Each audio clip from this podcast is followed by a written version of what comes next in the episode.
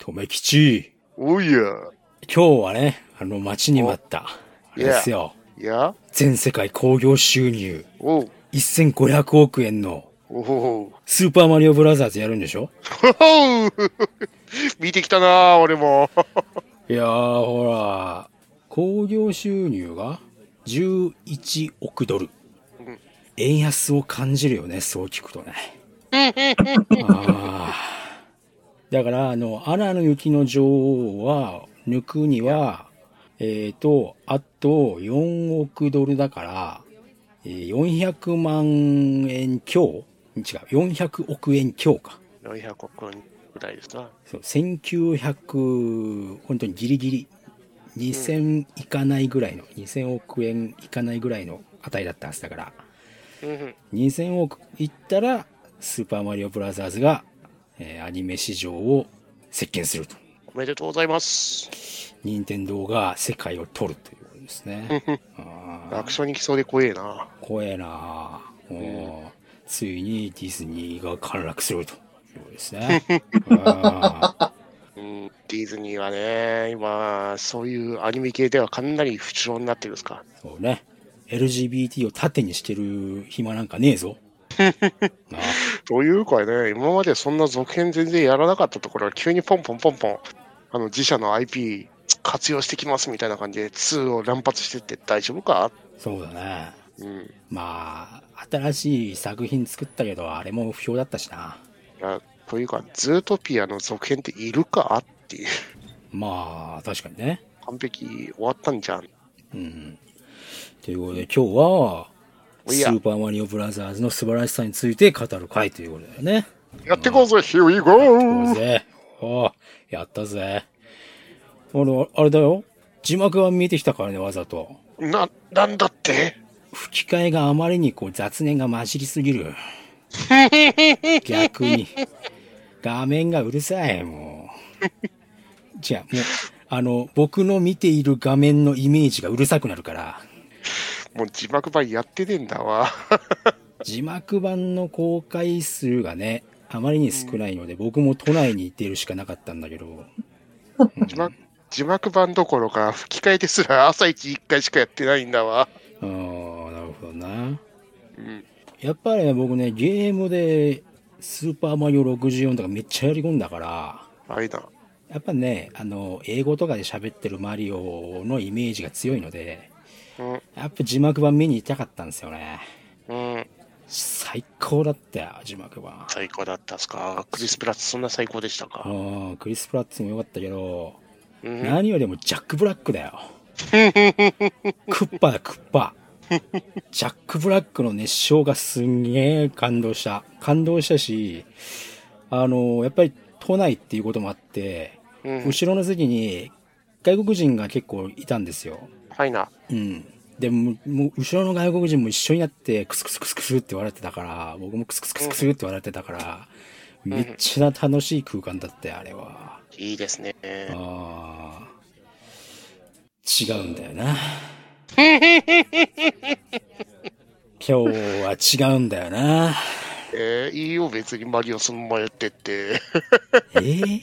お前だけの映画を目指せ !N ズバー回転です。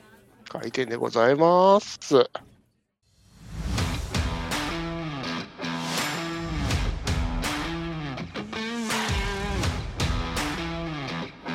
ズバーエンズバーへようこそ当店はアニメやゲーム映画などとにかく興味のあるものを、片っ端から手をつけて、乱暴に取り上げてご紹介する、ポッドキャスト番組です。内容には、ネタバレ前提での話が含まれますので、ご注意の上、ご視聴ください。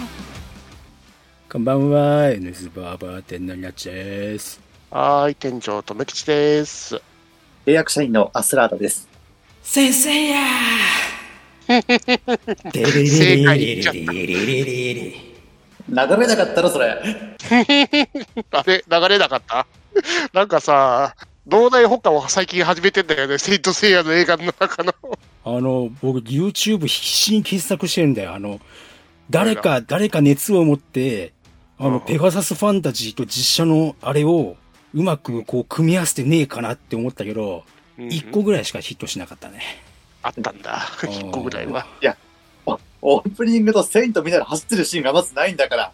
あ、そうか。走ってなかった。なんか黒いやつらが走ってなかった。そっか。あれ、あれ、あれはなんだろう。サイボーグ忍者部隊。え、ブラックセイントじゃなかったのあれ。あらサイただのサイボーグですよ。なんか、最近はね、解説のところとか見てると、みんな必死でブラックセイントって書いてるから、ああ、あれブラックセイントだったんだって納得しようとしてるけど、俺は。まあね。ただのサイボーグだよね、やっぱりあれ。当たり前じゃないですか。クロスじゃねえもんだって。改造されてたよね、お完全に。そうだね。うん。しかも歌詞をしたしね、あれ。そう。パンフレットにはブラックセイントって書いてある。書いてあったか。嘘つけなそうつくな。書 い。ちゃんと、あの、スーパーマリオの、あれ、パンフレットは買ってないけど、セイントセイヤのパンフレットはちゃんと買ったか買っちゃったな。なんて偉いんだ。全然いらなかったな、正直。正直みじんも欲しくなかったから。まあ、今回見てきたのはですよ。うん。ナイツ・オブ・ゾディアック。やった放題、セイントセイヤ・ザ・ビギニング。ということで、うん。主演、新田真剣佑っていうことでね。マッケン、えけー、マッケンかっけもうかっけもうそれだけの映画だったと思うんだけど、うん。だってあの劇場のグッズ売り場が、ちょっとなんか暗いトーンの真剣佑のブロマイドばっかりだったんだよね。東宝シネマも、それを理解してなぜか隣に魂ネーションのあのゴールドセイントなシリーズ置いてあったんだよね。映画のグッズじゃねえ。でもなんかちょっと華やかに置いてあるっていう。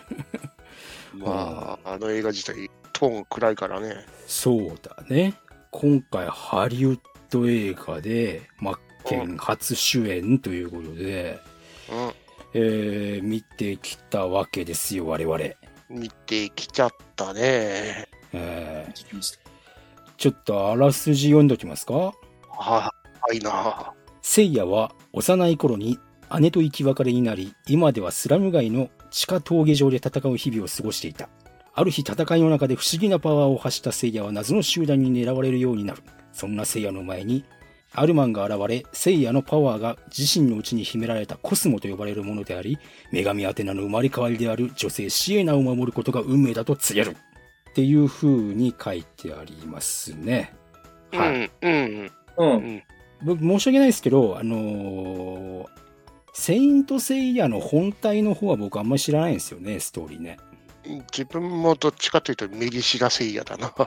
おー。これは、大体合ってるんですか？一個もってないですよ。あ、そうなんですか。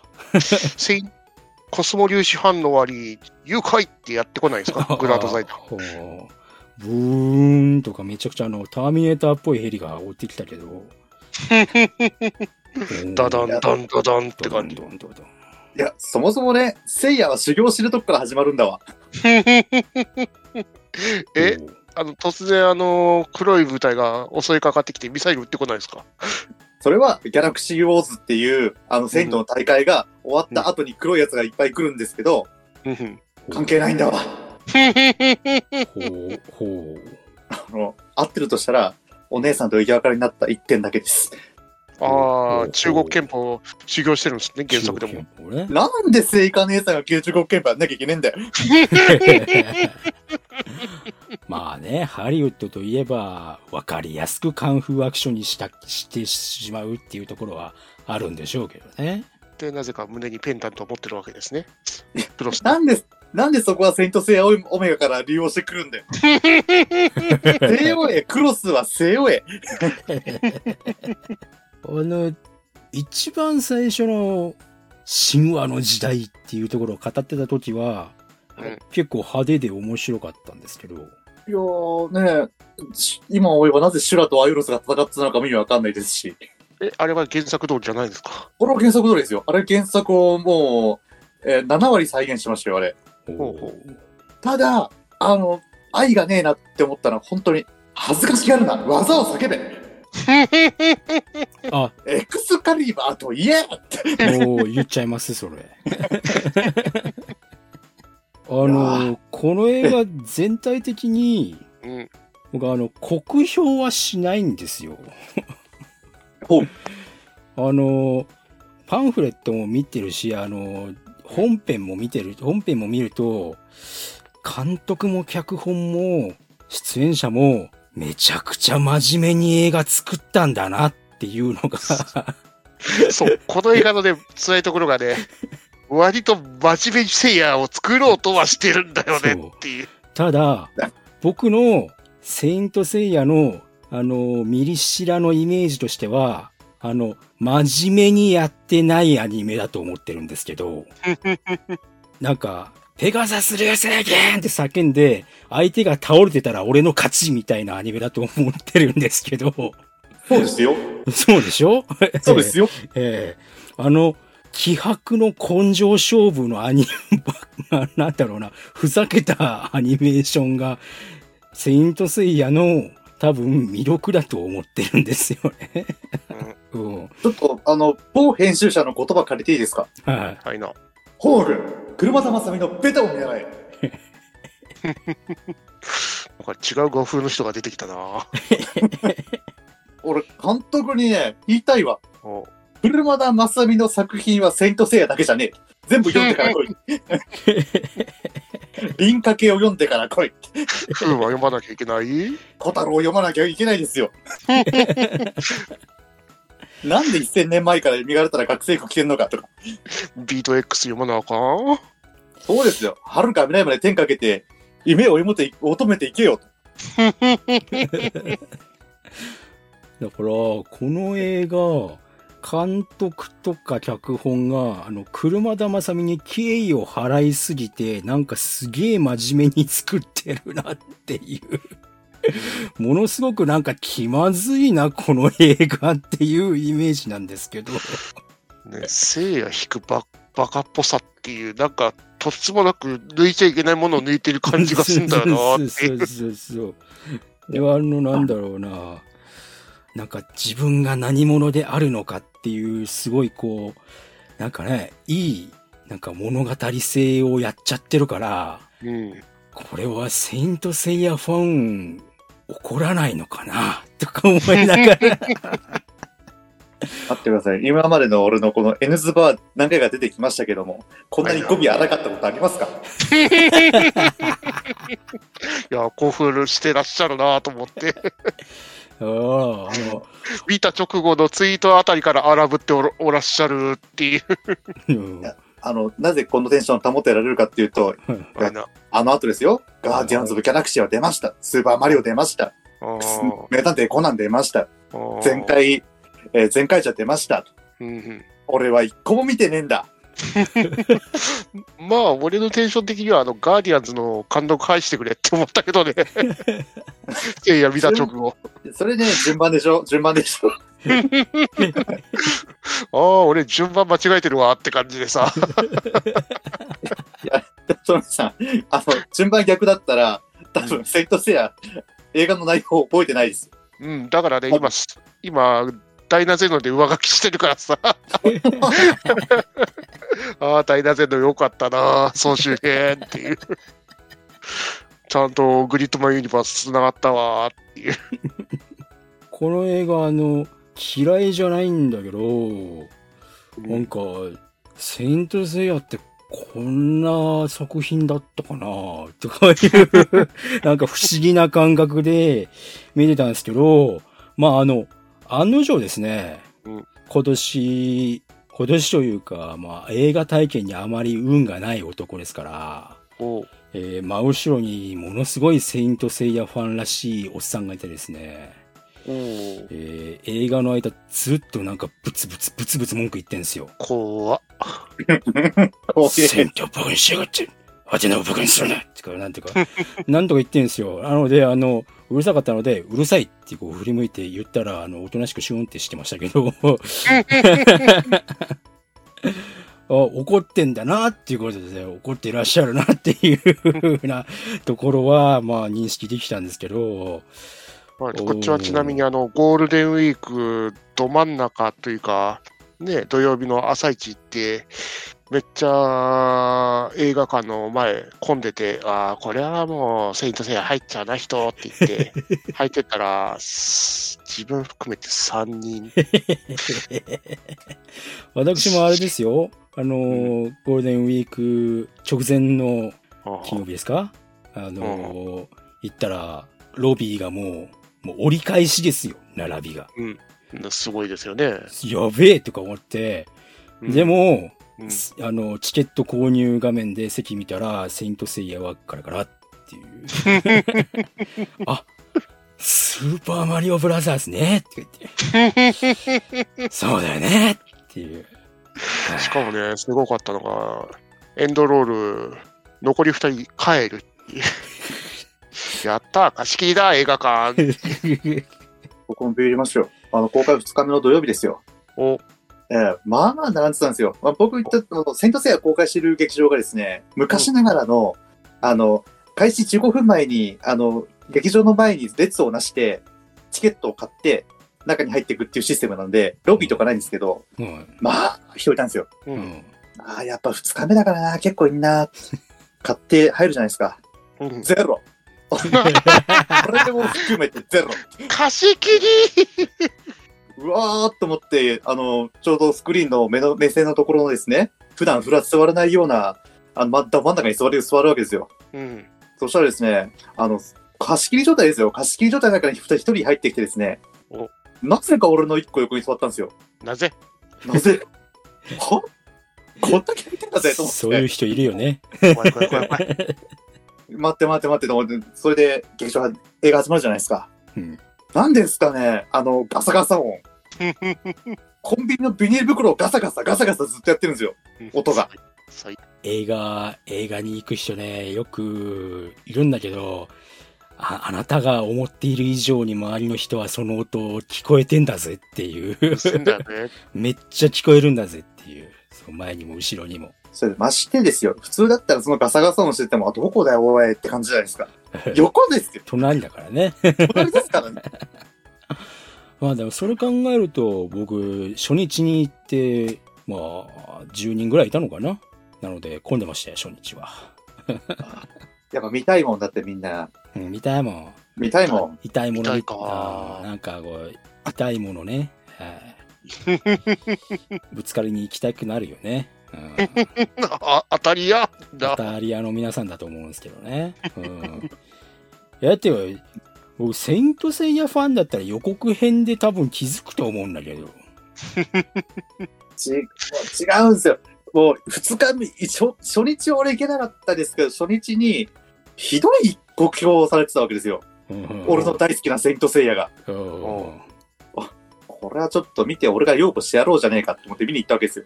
うんあの、俺の援護したい気は先端外れましたよ。僕はどんな内容であっても楽しもうと。もう、何、どんなネタで来ようと俺は笑ってやろう。で、ちょっとでもファンを意識したような子だったらもうパチパチしてやろうと思いながら行ったわけですよ。うん僕は無。ヒルアンドンさん、ノートに書くぐらい擁護してましたけどね。いやー、あの、擁護されてたんですよ。擁護されてたんですよ。あの、楽楽しんでらっしゃるんですよ。イランドさんは楽しんでらっしゃるんですよ。俺、僕はね、あの、確かにね、監督の意識したところとか、あの、あ、確かに、おおって思うシーン、思い出せばあったなと思ったんですけど、うんあの、それ以前にですね、あの、俺はあのアテナ好きじゃないと思っちゃったんで。僕もあの、ほらアテナって僕の中のイメージと違うなって思ってたら、最後になんかそれっぽい姿になったんで、おうそれっぽいなって思っただけなんですけど。だだって、あの、髪の先っぽがなんか、あの、ブルーロックのパチラクみたいな感じだったじゃないですか。あ、これなんか、コスモ解放したらなるんだろうなって思い、思ってきた、思っちゃったんで。待ってください。もう、アテ、アテナの話をすると、アテナをボスにすんなって俺は思って。アテナってラスボスじゃないの？ラスボスじゃないですね。アテナのコスモは優しいコスモなの。全人類を救う優しいコスモなの。ああんなゴーストバスターズのゴーズみたいなことしないの？そうなのか。アテナのせいで夫婦喧嘩始まらないの？せ いや、待ってください。そのそもそもそもの映画のあらすじがおかしいじゃないですか。お前ら夫婦、まあ、あの、おじいちゃんから夫婦に変わってたのは別にいいんですよ。全然いいんですよ。あの、お前らアテナを見て、あ、この子を育てなきゃって典型下ったんだろうと。うん。で、な なんで、アテナのコスモで腕が吹っ飛ぶんだよって思って。あの、この映画、軌道ファミリーのあの、ごたごたに巻き込まれたかわいそうな主人公、真っ健優っていうイメージなんですけど。で、奥さんがダース、うん。奥さんがダース・ベイダーになるんですよね。奥さんはダース・フェイダーね。だから、せめて奥さんが、あの、アテナの命を狙うのはいいと。俺は100歩譲ってそれは許すと。ただ、理由をい、理由をつけてくれと。理由がねなんで、もいいですよゆる、ゆるなんでもいいです。なんでもいいです。あの、あの、女神エリスに騙されてしまったとか、うん一番最初に、あの、アテナのコスモを、まあ、シュラが放った拳の拳が、なんかアテナに邪悪なコスモを与えてただとか、そんな理由でも結構ですよ。うん。あのただ、あのおばちゃん、な、なんだろうな、あの、ただ、自分勝手にコスモを持った青年たちの命を奪って、えーなんだ命を流られてただけっていう、ただの、ね、ただの悪役？深みもない？別にあれってなくても腕がないだけで生きていけんじゃね？って思ってたけど、違うのあれ。まあ、腕失ったし、体もコスモを補充しないと生きられないっていう状態だったよね。そうなのうん、そうそう。うんだそうあの、ですね全身ゴールドクロスまとってんですよ、あの女。はただうん、ゴールドクロスをあ。体内に埋め込む技術なんてものはねえんだから、え、ないの？あ、ないのか。なメダル？ない。メメダルにできないの？ない。あの、コスモストーンとかいうシーンにすることはできるけど、うんあの、あの、ボディースーツみたいに着込むことはできないです。え、ああいうダース・ベイダーならないの？あの、ゴールドクロスを体内に取り込むと。なるかもしれないけど、俺の俺の星座のえアイウロスをあんな扱い方するんじゃないと思って。あんな感じで俺ダダークトルーパーを率いて、ターン、ターン、ターンって感じでしこないの？あれも謎ですよね。グランド財団って、あのおばちゃんの私物と化してたじゃないですか。完全にね。あの、グランド財団私物化できるのってあのおじさんの方じゃないんですか？ああ、そうなのか。なんか、おばあちゃんの方にみんな持ってかれてたよね。なそうなの、なんで権利奪われてんの？そ そうなのか。なんかね、あの、だから、いるじゃないですか、セイントセイヤを、あの、現代版でやろうとして、うん。真面目に考えてたと思うんですよ。うん。あの、セイヤが、あの、なんだろうな、あ、何を真剣に考えたらああなっちゃったのかわかんないですけど。えー、なんでしょうね。あの、なんでしょうね。チームセイントとか、スチールセイントとかって言うならまだ話はわかるんですが、うん。なんで、なんでサイボーグ忍者部隊を作って、えー、なんだろう、裸のマッケンを襲いに来るんですか、あの人たち。女の子さらいに来るだけでしょ？うん。そうだな。で、あの、あそこまで成長するまで、なんでほっといたのあのおばちゃん。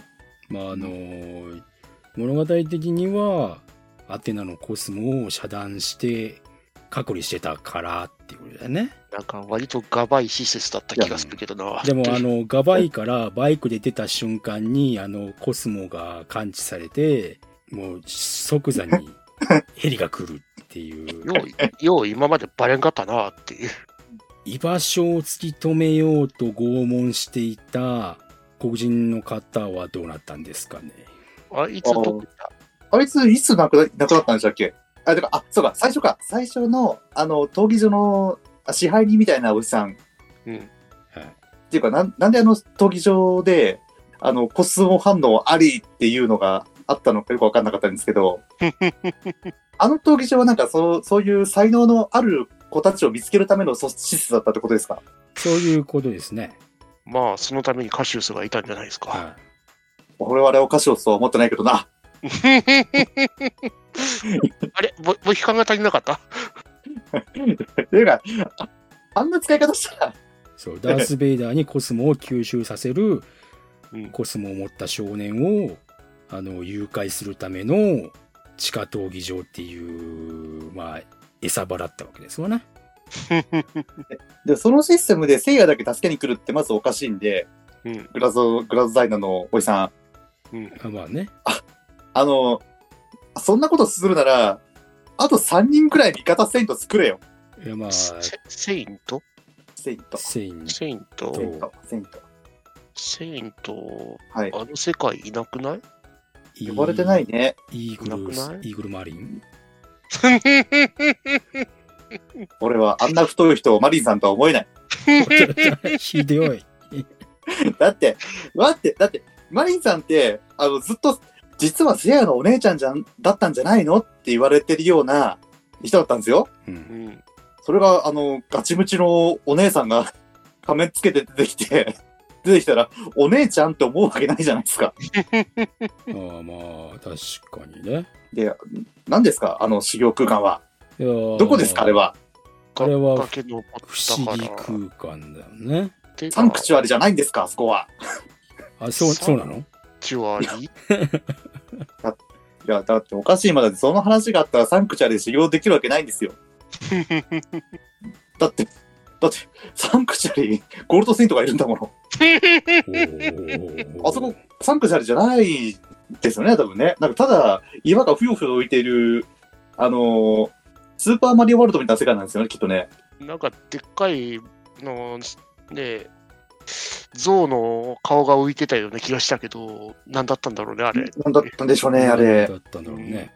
このセナの説明もなく、ていうか、大体ですね、フェニックス、おめえ、イーグルバリのとこで修行してんじゃねえと。そんな生優しいところで修行してんじゃねえぞ、お前らと。おめえが行くのはデスフェニックス島だろうがよ、と。あの、出ないと、フェニックス一機がなんで強いかっていう理由が何もないんですよ。まあ、ね、ネロさんだから？あの、僕びっくりしたね。お前がフェニックスかって思いながら、あれ？なんか解釈が、解釈がよくわからないとか思いながら。俺も思ったんですよ。あれ、俺フェニックス一機なんだと思った瞬間に結構冷めたんですよ。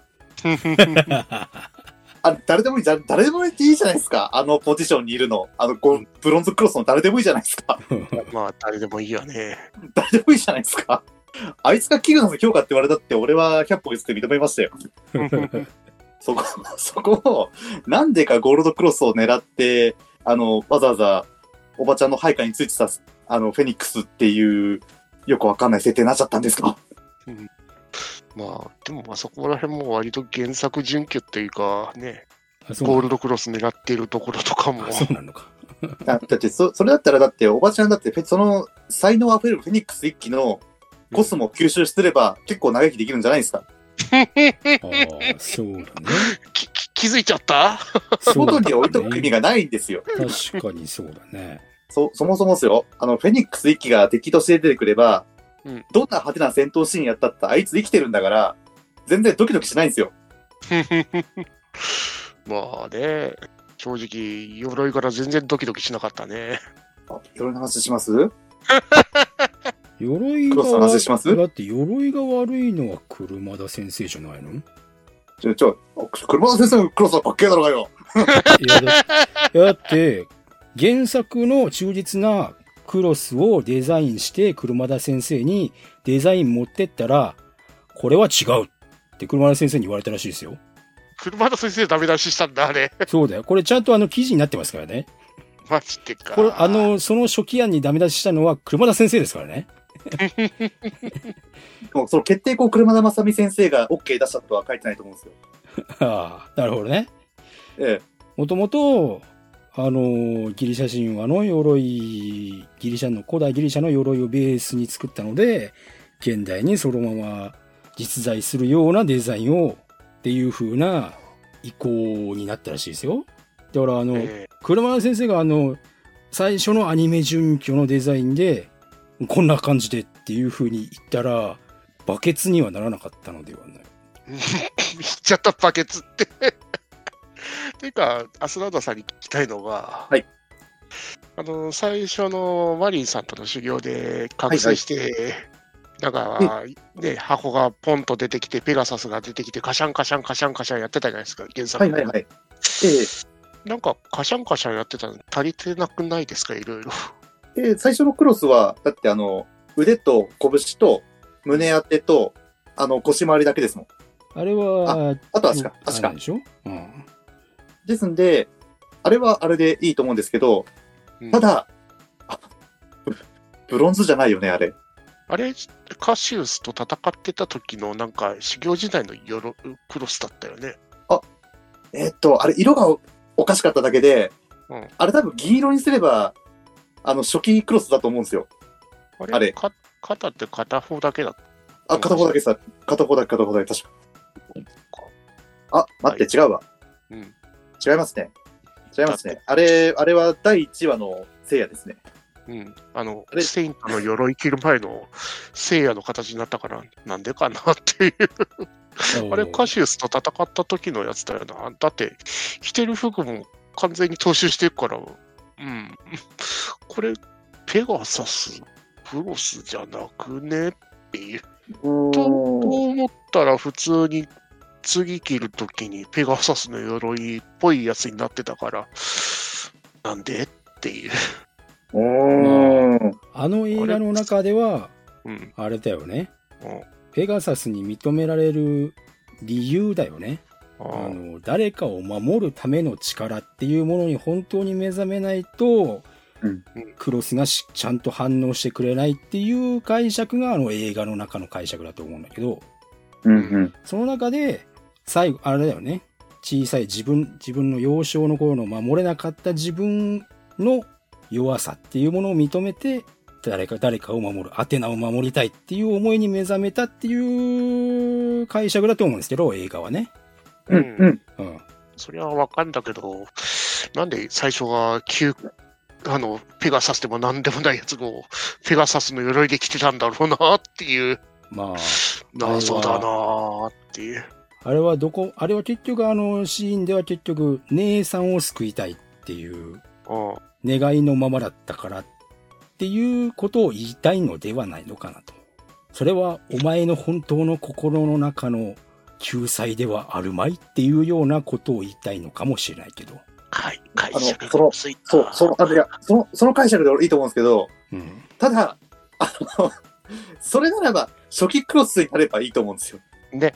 俺、俺、今、とめきさんに言われて、あれ、俺、頭の中で、そう、稲地さんの解釈だったんですよ。だから、あの、初期クロスになったんだなって思ってたんですけど、うんあれ、初期クロスじゃないから、ですよね。いわゆるこの、セイントセイヤで画像検索すると、よくあの、インナーが多く出てるあの、シルバーと赤のインナーでね、うん、はいはいはい。なってるような、この、ポーズを決めてるセイヤが、初期クロスなわけでしょ？そうです。うんで、あの、もっとこう、鎧の部分の銀の部分が増えてるのが、まあ、ニュークロ本当の、スですね。本当のクロスなわけですよね。あ、うんいや、これ、これはあの、あの、初期クロスが本来のペガサスクロスなんですけど、うん。あの、パップした方は、あの、ゴールドセントのムーさんに直してもらって、なおかつアテナの血を受けて修復したのが、このニュークロスっていうものなので、ええ、あの、別に、ペガサス本来の姿がこれってわけじゃないんですよ。映画はなんかよくわからない心理描写を取り入れたいがためになんか、なんかくっついたみたいな状態になったってことですね。おそらく、これはね。おそらく、おそらく。とりあえずは一旦、あの、ペガサスの CG を出したかったんじゃん。あの、修行の成果がありましたね、みたいな。めっちゃカッションカッションくっついて、あのね、テレビ版のオマージュっぽい感じでくっついてたけど、なんか、カッションカッション言ってる割には足りてねえなっていうのが印象だったからさ。せっかくあの赤の T、あの、なんていうの、エンジの T シャツ？うんはいはい。にな、あの、なってて、これにアーマーをまとうのだなっていうふうに僕は思ってたら、うんあれ、あれ白くなったぞっていながらそう。あれ？なんか、なん服がかね、、服がなんか修行僧みたいになってしまったって思いながら。急にあの、カシウス戦の時、デスクイントの時の、うんカシウス戦の時の服装になってるから、なんか、なんでそこまで変わるっていう。あれ？って思いながら。そうだな服が変わるのかなとか思ってたんですけど、あの、まあ、確かにフルアーマーをまとった際もなんかこう T シャツではない何かにインナーになってたね。色はそのままだったけどさ。瓦繊維あると思いながら見てた。まあでも、アニメの方も、ジーパンに赤い T シャツだけれども、クロスとまとえば、あの、ジーパン消えて赤いインナーになるんで、うんああ、なるほどね。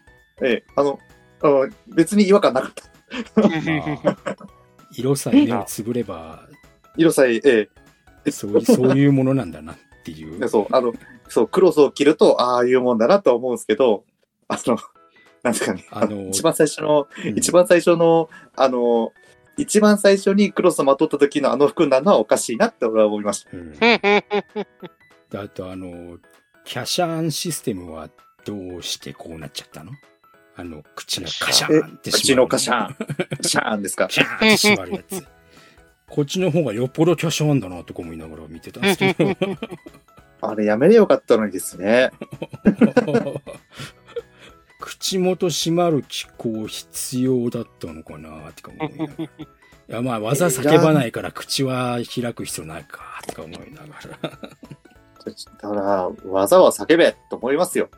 そうね。恥ずかしがるんじゃねえ。うん体的にペガサス流星剣が軽かったよね。うんいやあれ、だって、あんなの、渦中天使山栗県ですよ、あんなの。拳前に突き出しただけでなんか、ヒュヒュヒュヒュヒュヒューンって出てくるから。あれ、俺は完全に解釈不一致ですよ、あんなの。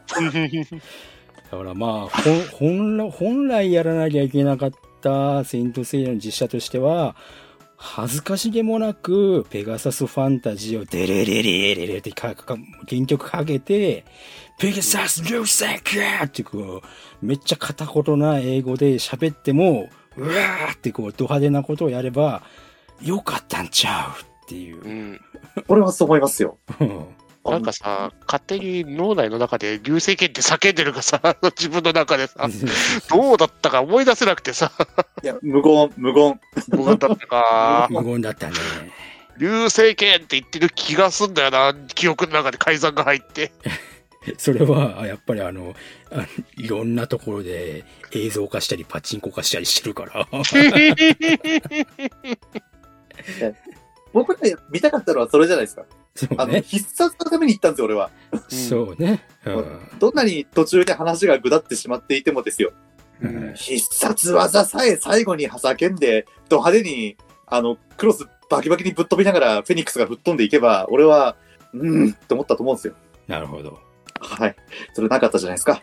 なかったですね。で、あの、なんですか？あの、拷問のシーンで、あの、フェニックス君が、あの、貴様に悪夢を見せてやろうみたいなこと言って、あの、なんか、でっかい動物出してきたじゃないですか。あれは、教えもなく、あの、あの後に男が、あの、失神した後に、この現場県の前ではなとか、そんなこと言えば、俺は、ああ、フェニックスなんだと思ったのに、なるほど言。わないから。なるほど。現場権なんだね、あれね。あれ、あれ現場県だあれはどんな能力なんだろうって俺思ってずっと思ってたんだけど。あれは俺現場県だと思いましたよ、多分。あれで、ああ、こいつがフェニックスなんだなって理解するとこだから、多分。で、その後あのーあのおっさん、映りもしなかったからさ、一回も出てこねえな一ーっていう。体どうなったんだとか思いながら。あね。あなんか引っ張った割にはなんか全然出てこねえな、現場剣食らった後はっていう。なるほど。あの、現場権だからこそ、うんまさか貴様はっていうふうにあのおっさんは言ったわけね。あ、なるほど、なるほど。そこで繋がりました、私。さっぱり繋がらなかったところが繋がりました。あ、なるほどね。大きすぎですか？あの、彼の師匠はマリンさんなんですよ。マリンさん現場県なんて持ってないんですよ。ああ、繋がらないですね。なあ あーか、フェニックスがよくわかんなかったんですよ、本当に。あと、あの、お母さんからあの、サジタリウスのクロスで出てくるわけ。そう、た、多分あの、体にまとってたんでしょうね。なんかサジタリウスってなんかすげえあの、ゴールドセントの中で階級上な大事なものだと思ってたんですけど、うんあなんか悪役のボスの中から出てきたな、みたいな、なんかよくわか困惑してしまったんですけど。てか、あああいうよりは普通に死んでんな、あの死んだのかなっていう。あ、アイリオアでも、アイオリアは死んでていいんです、いいんですけど、うん死んでてもいいんですけど、クロスは12期に戻ってるはずなんですよ。うん。どう考えても。なるほどう考えても、多分12落ち期に帰ってないおかしいんですけど、うん多分落ちてたんじゃない？じゃあ、あの、あの舞台なんですか？あの、倒れたアイリオ、アイオリアを介護もせず、あ身につけてる西洋風なクロスをバチバチ外して、そういう。持って帰ったってことですか？まあ、絶命してたかもしれないしね。ん まあ、クロス、帰還しなかったからバチバチ持ってったんでしょうね。基本的には、あの、変えるシステムが作られてない、あの、映画のシステムが悪かったということですね。あ、だ、だ、でもその、そのために、あの、ペンダントにしたのかな、クロス。ああ。なるほどね。絶命して、ペンダント状態に戻ってそれを持ち帰ったのかな？よくわかんそういないな。うペンダントがこう、なんかこう、コスモを持つ人の手になんか、継承権はなくても持っていて、うん。で、たまたまお姉さんが持っていたペンダントがペガサスだったっていう流れにはしたかったのかな。うん。そういう風なシステムだったのかな。まあ、なぜあれが持ってたのか全然わけわかんなかったですけどね。うん。だだって、たくさんのセイント候補生がバトルロワイヤルやって勝ち残ったやつが受け取るもんじゃないんですか？ペガサスとクロスって。じゃないの？俺は右下だからあんまりよくわかんないけど。なんか、あれでしょ？あの、育成学校みたいなところで、おめえらペガサスの継承権を得るまで、あの、頑張るな、みたいな感じでしょ、で違うの？なんか血の滲むような争いの中で、こう、セイヤがこう、ペガサスを継承するみたいな話のようなイメージがあるんですけど。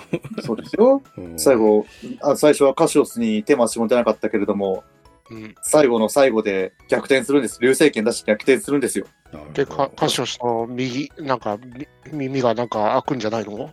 そうですよ。うん 待ってください。あの、カシオスさん、あのおっさん出てくるからいけないですけど、あの、いや、いいですよ。あのおっさんカシオスさんは別にいいんだけれども、あの登場のさせ方しちゃったら、12級編やろうと思ってるなら、獅子座のところで、あいつ助けに来なきゃいけないのに、助けに来れねえじゃん、あれじゃん。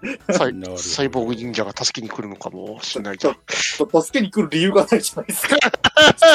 シャイナさんがいないんだから。なるほどね。大体、あの、おじさん、あの、聖夜に固執した理由が全く俺分かんなかったんですよ。そうですね。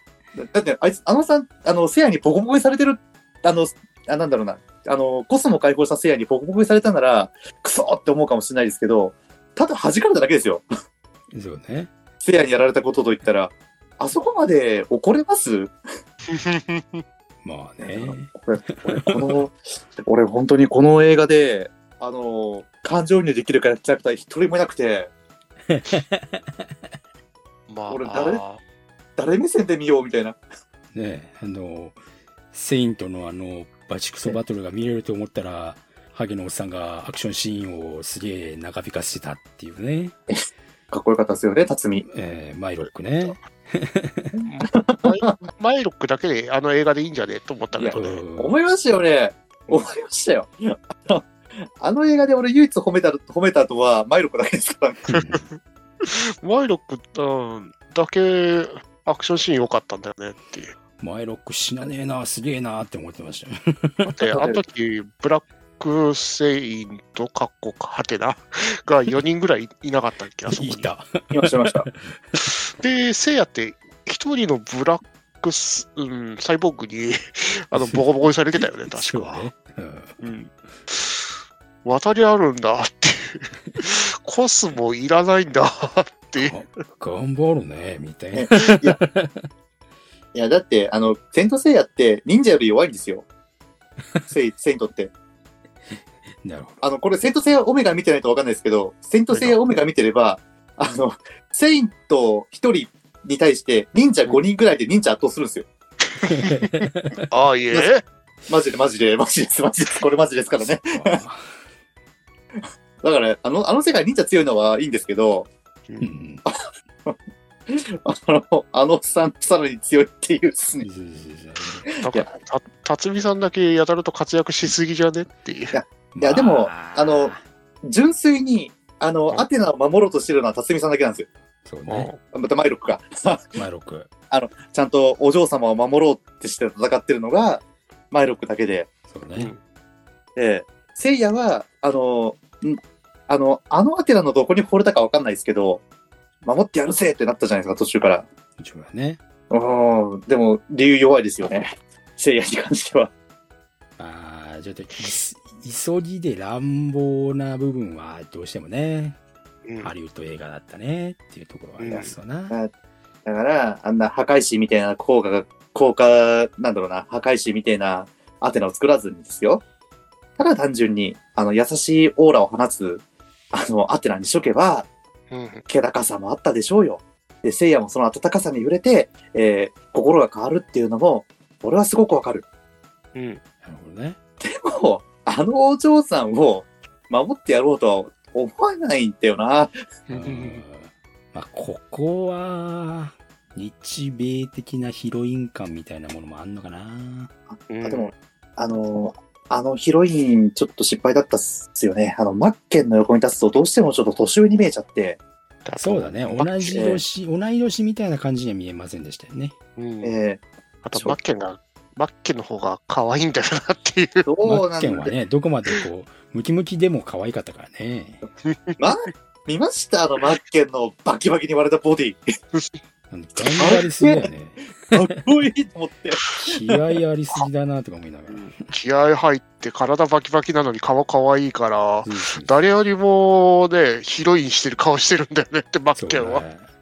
もうちょっとメイク、メイクで頑張ればよかったねなと思いながら。いや、でも、あのマッケン、あの、あのマッケンだったら俺、聖夜って言われたって、ああ、マッケン作ってきたなと思って納得できるんですけど、まあね仕上。がってるよセイね。ヤ自体もあの、顔はそ結構ね、うんそう幼顔ですから幼いね。14歳ですからね、聖夜う。ん。まあ、しょうがないのかな、今のね。ご時世的にもね。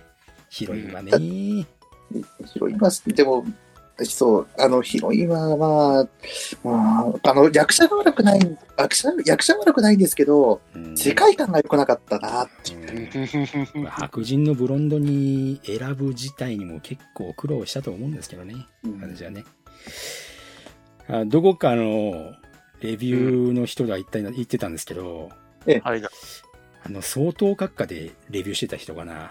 やってたね。せいやは真面目にやっちゃダメなんだよっていうのが 一番説得力あったかな。そう。そっか、そうだねっていう。この、なんとも言い難い、この感覚って、あ、そっか。真面目にやりすぎてるから、なんか、もやってんだ、逆にっていう。そうそうそうそうあの、真面目に考えるところが違うんですよ。ストーリーを真面目に考えろ。だって、この映画、突っ込みてえけど、なかなか突っ込みづらいんだよねっていう。そうね。全然こんなの違うじゃないですかって言いづれえっていう。なんか違うっていなんかなんか違うなって思いながら。う。なんか解釈不一致っていう。うんなんか違う方向にペガサス流星拳打ったな、みたいな感じ。あれ？方向違いますけど。っていう。でも、なんか、バカにしてる違うなさだから、なんかそうそうつ辛いんだよなって。バカにはしてないんだよね、コンテンツをね。でも解釈不一致なんだよなっていう。一致なんだよね。ものすごく不思議な映画だった。言うなれば本当に解釈不一致。もっとバカになればよかったのに。あの、聖夜のクロスがね、もう一段階なんか、白くなりゃもうちょっとテンション上がったんだけどなっていう。なるほど。いや、ホットクロスはだって、あの、アテナの血浴びなきゃいけないんで、うんあ、まあ浴びたか。浴びたっちゃ浴びたのか。だし、一瞬だけ変わってもよかったかもしれないですねうん。それ言われれば。だから、ああのなんか味気ないクロスだったのが、あれが白くなりゃ、もうちょっと見栄えしたのになっていう。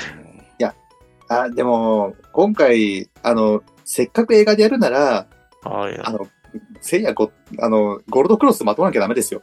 そうそうそうそう映画なんだから。そこにあんだからさ、サジタリウスの鎧がさ、それこそサジ、ね、あの、ご丁寧にサジタリウスのゴールドス、ね、ゴールドクロスがあったわけですから、うん、一瞬だけでもまとってみてもよかったのでは、とか思いながら。簡単にはないかな。あの映画の、あと、なんか難易度、難易度高いところは、やっぱり、あの、言われてるじゃないですか。続編含めての6部作。無理無理俺は付き合ってらんねえぞ。あの、6部作用に、後に、とっときすぎ、いろいろなことっていうち。ょっとときすぎたよね、いろんな要素で。あの、ジャンプアニメのですね、努力、友情、勝利の部分の、友情の部分が完全に抜け落ちてるから、あの、いや、あれだったら、あの、あい、なんだろうな、もう一人ぐらい、あの、敵側にセント作って、シリュウでもいいですよ、氷河でもいいですよ。作そうって、そうそうそうそう。えもう、もう一人欲しかったよね。それ、それと、めちゃめちゃ戦って、聖夜が勝って、味方になって、フェニックスを打ち破るとか、最後の最後のキーマンになるとか、そういう話にしないと。もう本当に言いたかったのが、セイントセイヤなのに、セイントいなさすぎっていう。少ないよな。だって、クロス、キレその人たちみんなあのおばちゃんが食っちゃったんだもん、しょうがない。ブラックセイトで水かさ増しすぎっていう、増しまして。まあ俺はブラックセイトと思ってないですからね、あれも。自分も思ってないよ。ただのサイボーグだもん、あれ。ただのサイボーグ忍者ですよ、あんなの。まあカシウスも改造されちゃったもん。ちょっとな、今回、あの、一番いけないのが、あの、適当おばさんですよ。うん。あのおばさん、ちゃんとした理由があって、えー、なんか、あの、なんだろうな、あの、コスモを集めてたとか言うなら、うん別に俺は何も言わなかったんですけど、僕に理由なかったじゃないですか。なかったね。もう一つ上に黒幕が欲しかったっすよね。うん出そうとしてると思うんですよ。多分、強行あたりを出そうとしてるんですよ。次回作で。とっときすぎたよね。でもね、次回作なんてねえことを分かってねえんだ。あたぶらかされてたぐらいは欲しかったっすわね。ね。だですから、あれですよ、あの、なんか、あの、女神エリスとかなんか出してですよ。うん実は、あの、乗っ取られてたんだ、みたいな扱いにすれば、まあ、あの、あのおばちゃん死ぬシーンでな、あの、ちょっとだけ感動できたと思うんですけど、ううんん。それもなく、ただが、ただ、あの、アテナは最終破壊兵器みたいな扱いになって、なんで覚醒するだけであんなに爆発するとかそんな話になっちゃうのって。まあ、ジーン・グレーの娘だから、ね、フェニックスに目覚めちゃ大変なことになるって思っちゃったんじゃないんですか？ちょっと、まあ、だから、あの、アテナに関してが完全に解釈不一致なんですわ。あの、世界守りに来てんですよ、アテナは。うん。なんで、あの、女の子、まあ、女の子から、あの、覚醒してアテナになるのはいいですわ。で、その中で、あの、心の中で自分の人格がなくなっちゃうとか、そういう葛藤をするなら、話はわかりますよ。あのアテナだって。うんなんで力解放したら爆発が起こるからそれを押さなきゃいけないんですか？大体、なんかあの、パッて言ったらパパ来て、ギュッとする、すると収まるって。どういうことああれ、まだですよ。あの、なんですかね、あの、おじさんの方にも、あの、父親の方にも、実はゴゴールドクロスの片割れみたいのが実はちょっとあ残ってて、それで力を抑えてるとかいう理由だったら、話はまだ分かったのに、ないし。特にないね。あの、この映画の本当にいけないのは、俺が納得する理由が一個もなかったんですよ。あの、ホワイに対するアンサーが全くなかったんですよ。ないね。なるほどね。あの、別に話の内容は、話の内容とにかく言いませんよ。あの、あの、よくある B 級映画と同じ話流れだったから、うん。あの、俺は何も思わなかったんですよ。あの、ただ、これは、セイントセイヤ、ま、なんだろうな、あの、現代伏せて、うんえー公開して、え、これセイントセイヤっぽくね？って言った時に、監督のインタビューで、これ実はセイントセイヤの、あの、隠隠しテーマがセイントセイヤなんだぜ、みたいなことを言えば、あーってなったと思うんですけど、うんえーナイツ・オブ・ゾーリアック、セイントセイヤで出しちゃったからいいんですよ。そう行っちゃってるもんね。そうな。しかも東映が自ら金出してやっちゃってるからそうね。な。監修する人いなかったんすか？うん僕はあの、ドラゴンボールエボリューションの方がよっぽど、セイントセイヤしてたと思うんですけどね。セイタって仲間いっぱいいたしさ。おー。あとあの、カメハメハーとか言って突っ込んでって、あの、気合で突っ込んでったけど、あ、まあ、あれ、あれっちの方が僕はセイントセイヤテイストだなとは思ったけどね。うーん。難しいもんですね、これね。ねいや、あの、分かってないんですよ。分かってないのは、あの、あの、ファンの一部は、あの、セイントセイヤの物語が好きっていうよりも、僕みたいな人ね、子供の時に見たもう一人としてはですね、うんクロスのかっこよさ、あ技の派手さ、言いたくなるような、えー技名、うんん。それを恥ずかしげもなく、もう見開きでですよ。ページ見開きでドバーンって出してくれる漫画、セイントセイヤを求めてたわけですよ。え、もしかしてシリウ死んでしまったのかって次のページには、ふって復活してるみたいな。おーもうそ、そこの、おーよかったっていう、あの、いうようなシーンもなくですよ。な、なぜだかわからんが気合で立ってるみたいなやつ。そうですよ。こいつ、あったまま気を失っているとかって、でも、おーってわけですよ。そんぐらい、僕ら、あの、セイントセイヤを子供の時に見た僕としてはですよ、うんあの、嘘、嘘度をそこまで下げて見に行ってるわけですよ。あの、あるじゃないですか。あの、作品見るときに、嘘レベルってあるじゃないですか。そうね。まあ、心のを見ると、そうそう、心の棚ってやつがあるんですか心の戦いあるじゃないですか。うんそれを、あの、小学、あまあ、幼稚園児まで下げて俺は映画を見に行った時に、行ったのに、出されたのが、あの、高校生が、あの、見て、あの、あ、このシーン見たことあるとかいう B 級映画を出された時に、うん俺の感情はぶっ壊れたんですよ。ね、あのいやえ歌舞伎に通じるところがあるからね。そういうのはさ、やっぱ見栄を、む見栄を切るだけみたいなね。うんバーンっていう、こう、あの、タッチのかっこよさみたいなね。うんそういう、こう、ゴリ押し感というかね。かまあ歌舞伎がゴリ押しとは言わないけど。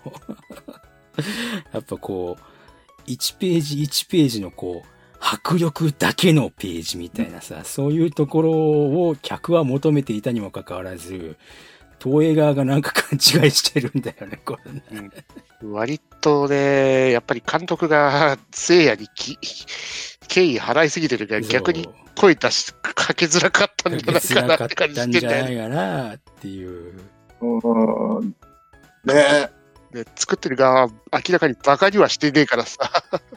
むちゃくちゃにやっていいんだっていうことを言った、言う人が一人もいなかったっていうのは不幸なことだったと思うな。あこれね、あの、敬意を払うのはいいんだけど、あの、セイントセイヤの何が好きかっていうのを監督考えてから作ってほしかったなと。うんあれ、俺、なんでセイントセイヤ好きなんだろうって、ちょっと一回原点に立ち返ってプロット見直してほしかったですね。いやーでも海外ではそういう風にギリシャ神話のちょっとモチーフなところも評価の一つなのかもしれませんけどね。うんうん、ギリシャ神話感ありました、でもこれ。ギリシャ神話感、うん。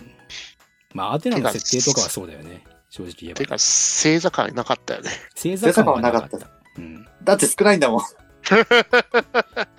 アテナにちょっと戦いの神の意味合いをなんか持たせすぎてるのはギギリシャ神話チックだなって思っいや、あのアテナは戦いの神ガタクと同じ力ですよ、あんなの。た。あまあそうね。ええ戦いの神違いですよ。戦いの神過去笑いだからね。まあね。難しいな、映画作るのって。難しい、難しい映画だったなーっていう。いやー、うん、なんだろうな。でも、あの、俺はマッケン本当に頑張ったと思って頑張ったらおりますので。割と役者もね、全員大体頑張ってた、この映画。役者もみんな頑張ってたと思うよ。そうそうあの、大根はいなかったですですし。うん なんかね、正直この映画を語る際に、誰が悪いってわけじゃなくて、なんかこう、誰もがみんな見る方向をちょっとずれてるっていう。なんかね、そそこに誰あ、誰も気づかなかったのかっていう。頑張ってんだけど、なんか解釈不一致っていう、よくわからない。なんかこう、チーム一段とこう肩を組んでみんな違う方向を見て頑張ってたっていう。そ こじゃなかったと思うんだけどっていう。違うんだよ。頑張ってんのはわかんだけど、見てる方向が違うんだよって、マジで。あれ？みたいな感じだったな。もうちょっと車田正美の本質というものに深掘りをするべきだったんだろうけど、うん、っていう。それと、車田先生は、あの、車田先生自身多分ご自身分かってないんで、うん、そう、分かってない。ああの人は分かってない。あの、ゆで卵先生と同じで、周りから先生こっちの方がいいですよって言われなきゃ多分、あの、うんって言ってくれた人なんで、あの、車田先生だけの意見を取り入れるのはまずかったと思う、僕は。出なかったらね、今のちょこちょこ書いてるチャンあの秋田書房の本日でから、あの、ね、セイントセイヤとか、あんな風にはならんやろっていう。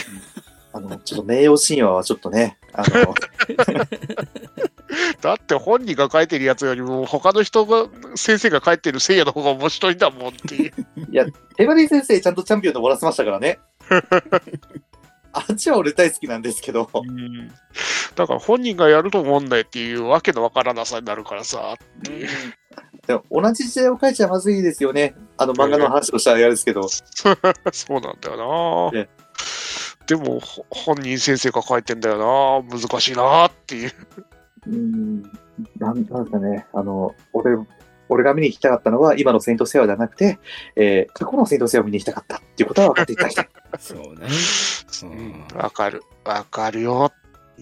恥ずかしげもなくオープニングで、ね、アニメタイトルを叫ぶっていうことの大切さよね。せいせいせいせいややー先生やって。ね。あの、あの熱いオープニングの歌詞を書いた熊田先生はどこ行っちまったんだ？ねえ。俺の大好きなソルジャートリムを作った、あの歌詞を書いた、あの車田先生はどこに行ってしまったんだ？ああね。パチンコの半券は儲かるみたいですよ。というわけでね、今回はね、えーはい。ナイツ・オブ・ゾディアックについてね、語らせていただきましたよ。はーい。いやー、ね、6部作、続き、楽しみです。ね。本当に言ってる？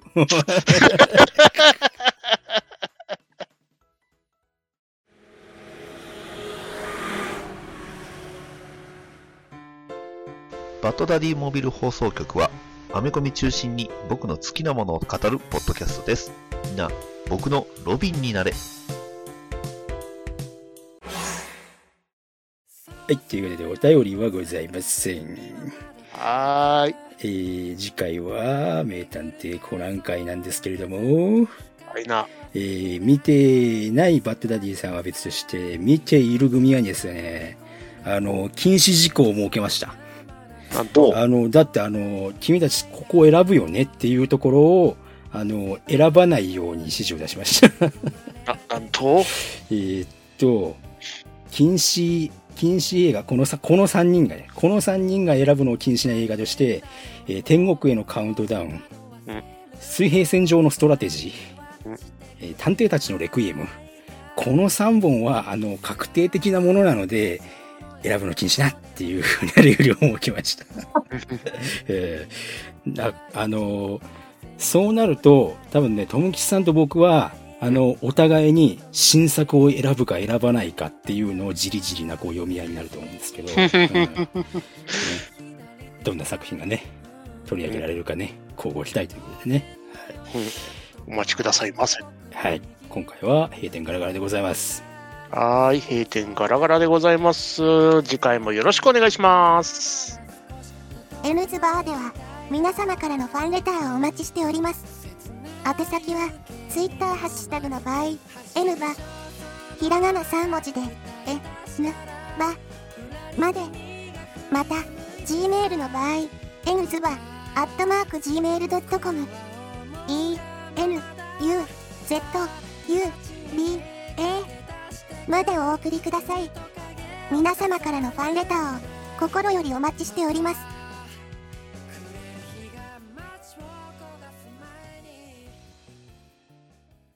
ピンポンパンポーン。じゃん。この音声には一部不適切な内容やネタバレめっちゃあります。こちらの注意事項にご不満の方は、戻るボタンを。それ以外の皆さんは、このままお待ちください。スーパーマリオブラザーズどうだ、どうでした？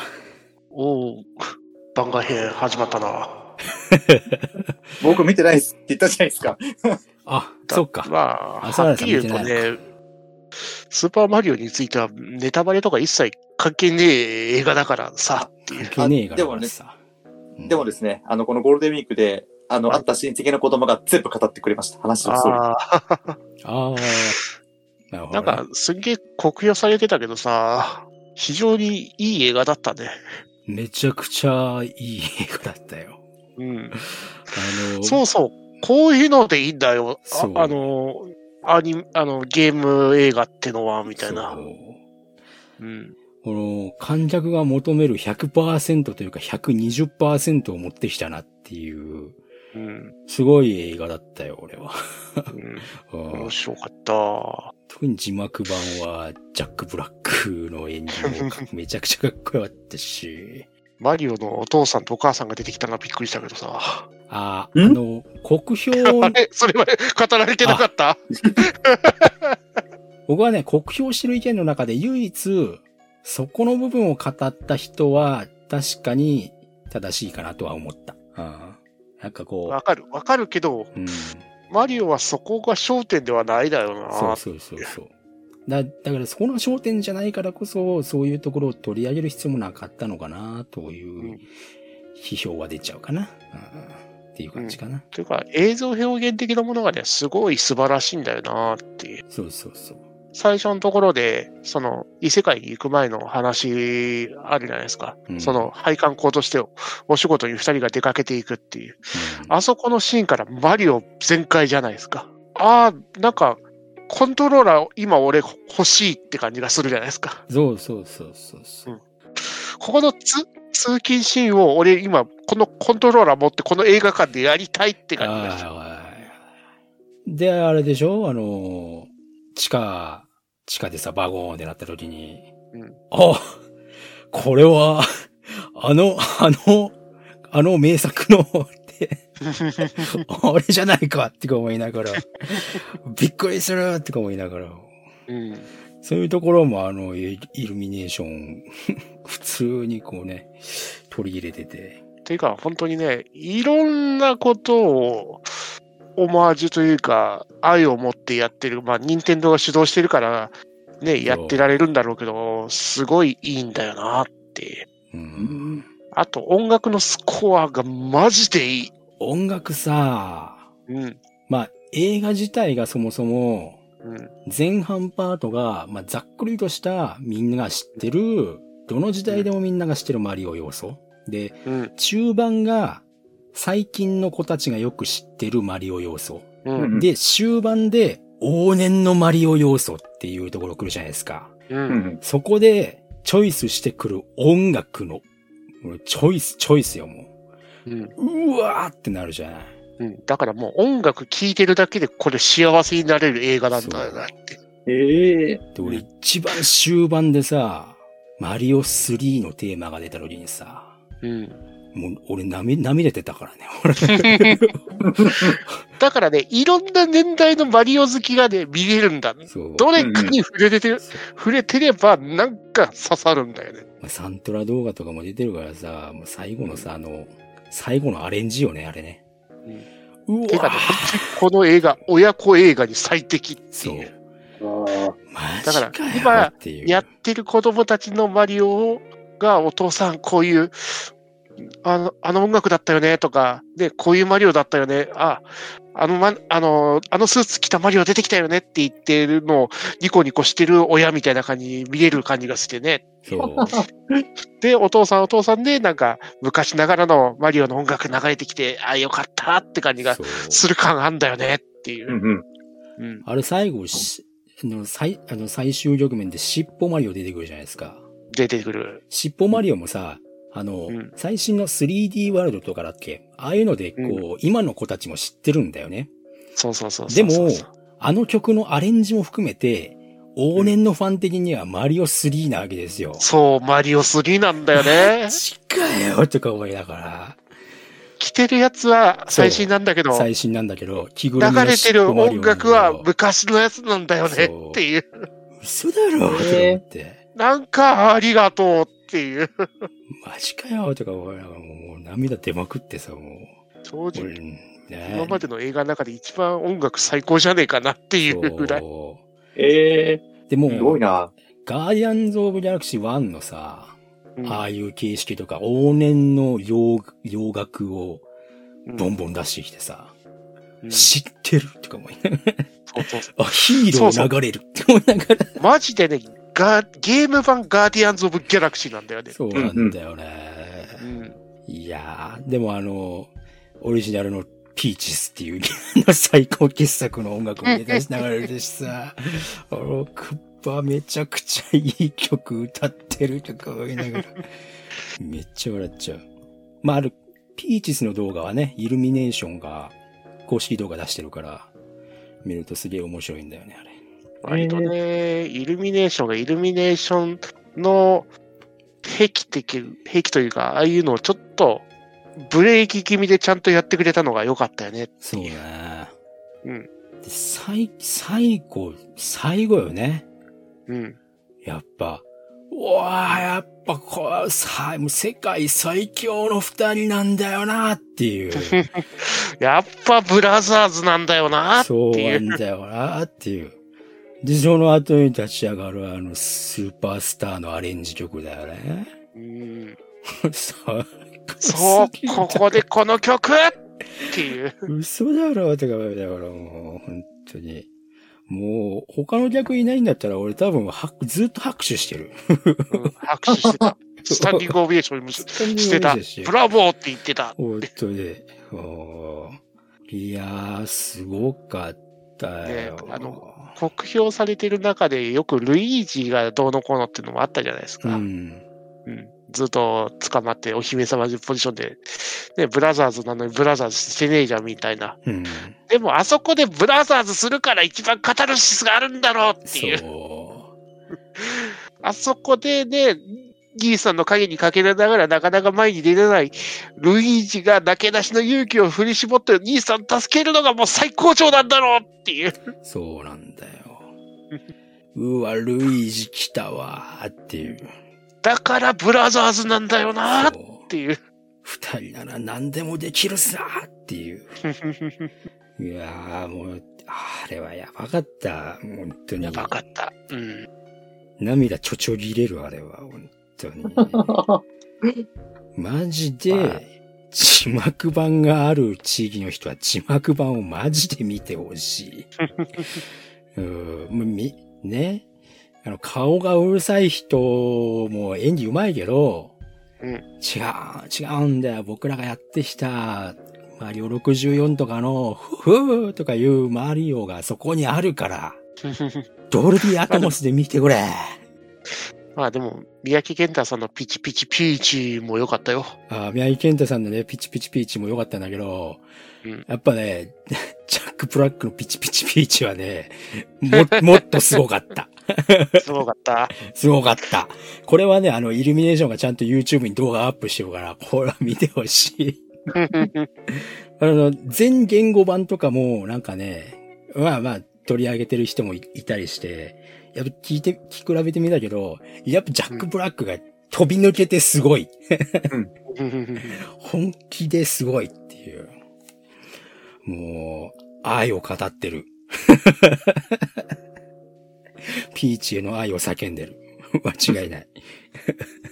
でも、こうなると、これ、こっからのイルミネーションとの、ね、任天堂との協力体制でいろんな作品が出てくるんじゃないかと思うと、なんか期待しちゃいますよね、いろいろ。えぐいね。うんゼル、ゼルダの伝説の CG アニメのすごい出来のいいやつとかなんか期待しちゃうよねっていう。えぐいね。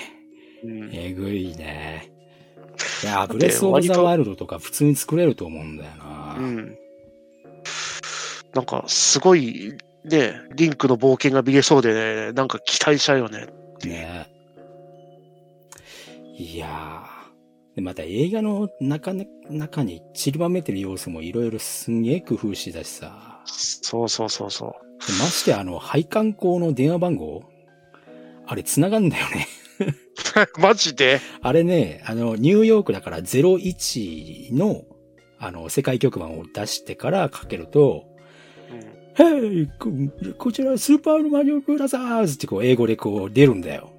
ええーー、メッセージがほらここに乗るしてないなっていう風になって、で、実際の、んーと、向こう、アメリカの人だったら、北米の人だったら、あの、なんだろう、メッセージ、メッセージメールを送ると、なんかこう、メッセージが返ってくるみたいですよ。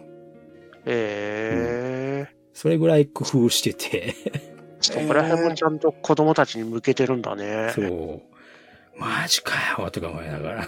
で子供だったらああいう電話番号あったら直接ね、そうそうそうかけちゃったりするじゃんか。そう。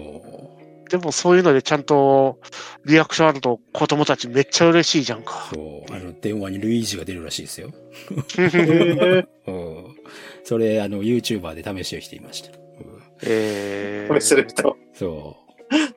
いやー、本当に、これは、この映画は本当にね、マリオだけじゃない、もう僕の任天堂人生が全て詰まってた。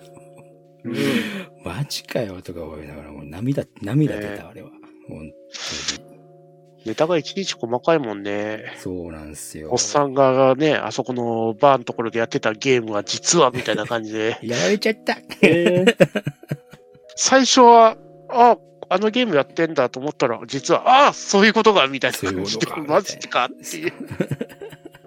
そういうなんか、イースターエッグがたくさんあるからさ。そう。えうん。いやー、これはね、もう本当にレディープレイヤー1とガーディアンズ・オブ・ギャラクシーを混ぜた ゲームアニメみたいな、そんな感じだよね。そうそう。あーみたいな。うん。おーここのシーンはこれじゃないかって思いながら。でね、ピーチのキャラクターも、ピーチのキャラクターも僕はあの、マリオ USA とかもやってっから、うん。意外とね、イメージ通りだったりするんですよね。そうそうそうそうそ結構アグレッシブなんだよな、ピーチなとか思いながら。う。うん。ていうか、最近の、あの、最近っていうか、あの、協力でできる、あの、ピーチが選べるゲームとかあるじゃん。あの、スーパーマリオ U でしたっけ？うん。の、ピーチの動きみたいな感じもしてるからね。そうね。うん。ー、えああそこの、こういう、ここのシーンってこういうことか、みたいな感じで。うん。うん。あと、クッパ軍団も非常にみいろんな人がいてよかったよねっていう。あの、クッパヒューリーのあのテーマに合わせて踊ってるクッパ軍団めちゃくちゃ面白い。カメ、カメとかも久しぶりに活躍したんじゃねえかな。ほんとね。いやー。で、また力を借りに行くのがドンキーコング軍団っていうのが、マジかよとか思いながら。DK! DK! って、ドンキーコングって、めっちゃ歌ってるって思いながら。ドンキーラップ。そう、ドンキーラップめっちゃ歌って。でまた、スーパードンキーコング64のテーマとか流れてたしさ。うん。うわーとか思いながらも、あとは、この映画を見ると、マリオカートが超やりたくなるねっていう。マリオカートいいね。うん。またあの、新しい子供たち用にこの、自分で車体を選べるシステムね。あれ楽しそうだね。楽しそうだね。自分であの、ゴロゴロゴロゴロって転がしたら面白そうだよね、あれ。ああいうさ、VR ゲーム欲しいよねっていう。欲しいね、あれね。うんゲームセンターでああいう欲しいよねっていう。そうそうそう。自分で VR でさ、あの、車体をぐるぐる選んでさっていう。そう。で、そこまでなんかちょっと、控えめについてきたマリオがうん、二手に分かれようっつってこう、だんだんとたくましくなってくる描写がすごい、すごくかっこよくてさ。かっこよかった。で、もうドリフトするしさ、おい、色が変わってるって思いながら、ちゃんとね、二次ブーストすんだよねっていう。ミニターボ、ターボやってるって思いね、ヒューって言って、ふわーってショートカットして。食べてる食べてる食べてるみたいな。ブーストっていう。えー、無茶なショートカットして落ちそうになるしっていう。そう。えー、です最後お前が来るんかいみたいな。おい、やっぱりねっていう。やっぱりお前が来るんだねっていう。は あれがね、1時間半で短いとか言う人もいるけど、あれちょっとちょうどいいんだってって、ちょうどいいんだ子供たちに向けてもっていう。だからあれが2時間になっちゃうと、子供たち誰ちゃうんだってそうってそうそうそう。あの映画が誰に向けての映画なのか、ちゃんと把握した方がいいぞ、評論家どもって評いう。論家は、本当にね。やっぱね、そうでも、あの、小、えっ、と、幼幼稚園、幼稚園に上がったばっかりの子が初めての映画で、うんあの、うちの親戚行ってきたんですけど、うんう。んあの、あの、なんか、痛く感動しててですね、あの、うん今、任天堂スイッチで、マリオできるじゃないですか、スーファミの。うん。はい。あれで、あの、うんうん、あの、これ、アスラダ君これできるみたいな感じで、うんあの、言われるわけですよ。うんうん誰に物言ってんだと。見本見せやったらそこで、あの、すげえって言われるっていうですね。我やり込み勢ぞっていう。うん誰に物言ったな、スーパーマリオブラザーズ、何十周したと思ってんじゃん、つって。誰も言ってるじゃん。マリオなんてどれだけする気れるほどやったと思ってんだよっていう。走ってみろつって。本当に。多分全国のお父さんたちはそんな、なんですか、そその体験をしてるんじゃないでしょうかと。まさに本当、いろんな、で、世代の架け橋になるいい映画だよなっていう。だから子供も大人もおじいちゃんもっていうね。うん。この精神性をね、この映画も担ってるよね。もう感無量すぎてもう他に映画見たくないもん。